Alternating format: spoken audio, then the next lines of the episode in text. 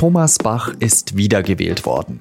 In den nächsten vier Jahren bleibt er Präsident des Internationalen Olympischen Komitees. Und das trotz zweifelhafter Vergaben der Olympischen Spiele, Doping und Korruptionsaffären. Für Silvia Schenk von Transparency International Deutschland hat Bach jetzt eine neue Chance, vieles zum Besseren zu bewegen. Sie hören den SZ-Nachrichten-Podcast auf den Punkt. Am Mikrofon ist Jean-Marie Magro. I have the honor and the pleasure to announce that the ninth president of the International Olympic Committee is Thomas Bach. Acht Jahre ist es inzwischen her, dass Thomas Bach zum Präsidenten des Internationalen Olympischen Komitees gewählt wurde. Damals vor allem wegen der Unterstützung eines Scheichs aus Kuwait. Dieses Mal hatte Bach leichtes Spiel. Er war der einzige Kandidat unter 101 Sportfunktionärinnen und Funktionären. In der Amtszeit von Bach sind fast zwei Drittel dieser Leute neu gewählt worden. Und viele von ihnen huldigen dem ehemaligen Florettfechter des Fechtclubs Tauber Bischofsheim, wie zum Beispiel der Präsident des griechischen Olympischen Sportbundes Spyros Kapralos. I want to thank you for everything you have done for sports in the Olympic movement. Die olympische Familie werde unter Bach noch stärker und vereinter, als sie es jetzt schon sei, sagt Capralos weiter. Dabei steht das IOC schon seit Jahren unter ähnlich starker Kritik wie die FIFA. Wirtschaftlich geht es dem Verband großartig. TV-Verträge und Sponsorendeals bringen viel Geld ein und bis zu den Olympischen Sommerspielen 2032 in Brisbane ist alles geplant, was es an Großveranstaltungen geben soll. Politisch allerdings gibt es einige Probleme, die noch nicht ausgestanden sind. Etwa das Staatsdoping in Russland und der Umgang damit. Soll Russland ganz von olympischen Wettbewerben ausgeschlossen werden? Bach hat sich bisher dagegen gewehrt.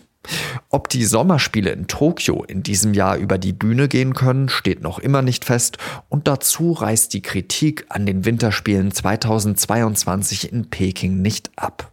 Hunderttausende Uiguren werden in China in einem Lagersystem interniert. Viele sprechen von den größten Masseninternierungen seit dem Zweiten Weltkrieg.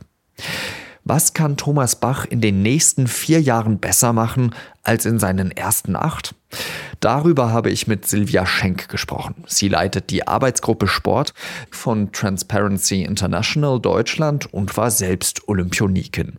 1972 startete sie über die 800 Meter Laufen in München. Frau Schenk, was versprechen Sie sich von weiteren vier Jahren Thomas Bach? Ich hoffe sehr, dass er diese Zeit nutzt. Er muss ja nicht um eine Wiederwahl kämpfen, sondern dann weiß er die vier Jahre und dann ist Schluss, dass er die Zeit also nutzt, um wirklich mal bei den Themen, auf die es jetzt drauf ankommt, Nachhaltigkeit, Menschenrechte und so weiter, das IOC entsprechend zu positionieren. Da ist noch viel Umsetzungsbedarf, auch wenn es einzelne Grundsatzbeschlüsse schon gegeben hat. Und wie optimistisch sind Sie da? Immerhin hatte er schon acht Jahre. In den acht Jahren musste er ja erstmal seine Machtposition aufbauen. Er musste um die Wiederwahl ja zunächst bangen und er war voll und ganz damit beschäftigt. Und das wird ihn jetzt auch noch ein paar Monate in Atem halten, das IOC finanziell abzusichern. Da wird er einiges jetzt aus dem Rücken haben. Er wird sicherlich als erstes damit zu tun haben, sich um Beijing 2022 zu kümmern. Und insofern, wenn er ein Erbe hinterlassen will, dann hat er jetzt dazu die Chance. Und er wäre blöd, wenn er die nicht ergreift. Was wären da so Schritte, die er da gehen müsste aus Ihrer Sicht? Wäre das zum Beispiel ein Boykott der Spiele in Peking? er kann ja gar nicht boykottieren. Er ist ja IOC, also es könnte ja nur ein einzelnes Land boykottieren. Aber das von ihm zu erwarten, wo er gegen den Olympiaboykott 1980 gekämpft hat, äh, das ist nun, nun sicherlich äh, bringt nichts. Nein, das Entscheidende wird sein, äh, wie offen Probleme in China angesprochen werden und ob, äh, und das verlangen die UN-Leitprinzipien für Wirtschaft und Menschenrechte auch vom IOC, dass geklärt wird, dass zum Beispiel bei allen genutzten Produkten und so weiter keine Zwangsarbeit der Uiguren drin steckt. Und der nächste Punkt, was wichtig wäre, äh, eben das, was an Vorschlägen bereits auf dem Tisch sitzt, äh, liegt hinsichtlich eines Menschenrechtskonzepts. Da hatte ja das IOC selber vor einem guten Jahr einen Auftrag gegeben zu einem entsprechenden Bericht, dass das, was in diesem Bericht drinsteht, dann auch jetzt wirklich implementiert und umgesetzt wird. Dann käme das IOC mit dem Thema Menschenrechte ein Riesenstück voran und würde dann auch ein Beispiel setzen für die Sportorganisationen insgesamt. Nun ist es ja so, dass äh, Thomas Bach ja auch andere Probleme auf dem Zettel hat, zum Beispiel Russland und wie dort in den letzten Jahren mit Doping umgegangen wurde. Erhoffen Sie sich da, dass er da vielleicht auch, naja, eine bisschen rigidere Maßnahmen in den nächsten Tagen, Wochen, Monaten verabschieden könnte? Die Fehler sind doch viel früher schon von der WADA und vom IOC gemacht worden. Wenn man sich anschaut, welche Dopingverstöße es äh, bereits ab 2005 von russischen Athletinnen und Athleten gegeben hat. Die WADA und das IOC hätten viel früher schon Maßnahmen ergreifen müssen, nämlich vor den Olympischen Spielen in Sochi, um so etwas zu verhindern. Und jetzt zu sagen, jetzt räumen wir auf, ja, gerne. Also auch solche Risikoanalysen bitte künftig vorher machen, insbesondere auch die Regierungen in den Blick Blick nehmen. Da muss sehr viel genauer hingeschaut werden. Auch das wäre jetzt der wichtige Schritt für die Zukunft. Brauchen wir dieses IOC eigentlich? Wir haben es jetzt nun mal und wir können es nicht einfach auflösen. Äh, wenn man jetzt bei Null anfangen würde und sagen würde, ich mache das alles völlig neu, dann könnte man sich auch irgendwie etwas Demokratischeres vorstellen ähm, nämlich nicht, dass nur eine ausgewählte Anzahl von Personen äh, den Vorstand wählt und so weiter. Aber auch wenn wir uns die internationalen Verbände anschauen, die ja demokratisch aufgestellt sind, mit Mitgliederversammlungen, mit Mitgliedsverbänden und so weiter und so fort, auch da liegt ja einiges im Argen. Wenn Sie weltweit unterwegs sind und wenn Sie weltweit die Länder mitbestimmen lassen, wie übrigens auch bei den Vereinten Nationen, dann bestimmen dort korrupte Länder mit. Also die Möglichkeit, dort aktiv zu werden, ist natürlich auch eine Chance dafür zu sorgen, dass die Länder eben keine korrupten Sportfunktionäre ins IOC schicken, sondern selber zu schauen. Und es gibt da inzwischen meines Wissens beim IOC auch einen sehr starken Due Diligence oder, oder Sorgfaltsprüfungsprozess, ähm, das heißt, da kommt niemand rein ins IOC, der diesen nicht besteht. Und das ist der Weg in die Zukunft.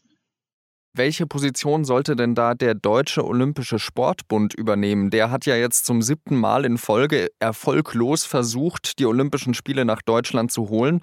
Was für Strategien muss der denn fahren, dass man eben auch die olympische Familie, wie sie es vorhin gesagt hat, wieder in ein besseres Licht rücken kann? Also der Deutsche Olympische Sportbund muss erstmal sein eigenes Haus in Ordnung bringen. Ähm, zu Menschenrechten hat er ja bisher auch noch nichts hinbekommen. Er bräuchte selber ein Menschenrechtskonzept. Wir können nicht immer nur darüber reden, dass wir Deutschen die ganze Welt belehren und im eigenen Haus passiert nichts. Ich habe bei der Diskussion in den vergangenen Wochen um die nationale Strategie Sport Großveranstaltungen gemerkt, dass der DOSB in weiten Teilen gar nicht mitbekommen hat, was international bereits läuft. Brisbane hat 2018 hervorragende Commonwealth Games ausgerichtet. Da haben Menschenrechte eine Rolle gespielt, da hat Nachhaltigkeit eine große Rolle gespielt. Das ist meilenweit von dem entfernt, was in Deutschland im Sport bisher überhaupt diskutiert wird. Auch in Nordrhein-Westfalen bei der dortigen Rhein-Ruhr-City-Bewerbung gab es das so nicht. Ganz herzlichen Dank dafür, dass Sie sich die Zeit genommen haben und ich wünsche Ihnen dann noch einen schönen Tag, Frau Schenk. Danke gleichfalls. Tschüss. In der vorherigen Folge haben wir schon über die Affären der ehemaligen Abgeordneten Nüsslein und Löbel aus der CDU-CSU-Fraktion gesprochen. Jetzt haben Ralf Brinkhaus und Alexander Dobrindt ihren Kolleginnen und Kollegen ein Ultimatum gesetzt.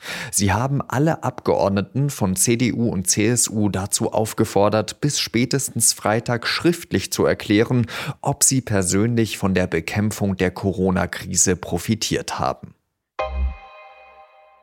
Noch immer verdienen Frauen in Deutschland weniger als Männer. Der Unterschied liegt laut Statistischem Bundesamt bei 18 Prozent. Das liegt unter anderem daran, dass Frauen öfter in Teilzeit arbeiten oder Elternzeit einlegen. Außerdem arbeiten Frauen oft in schlechter bezahlten Berufen.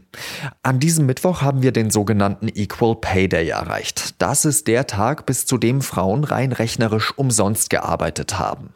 Der Vorsitzende des Deutschen Gewerkschaftsbunds Hoffmann hat deswegen wesentlich mehr bindende Tarifverträge in den systemrelevanten Berufen gefordert.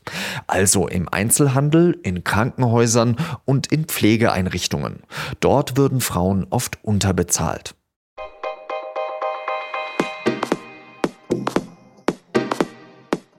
Zu Hause habe ich noch eine Bastelarbeit aus dem Kindergarten stehen. Eine Tigerente aus Holz mit roten Rädern, die ich früher immer hinter mir hergezogen habe.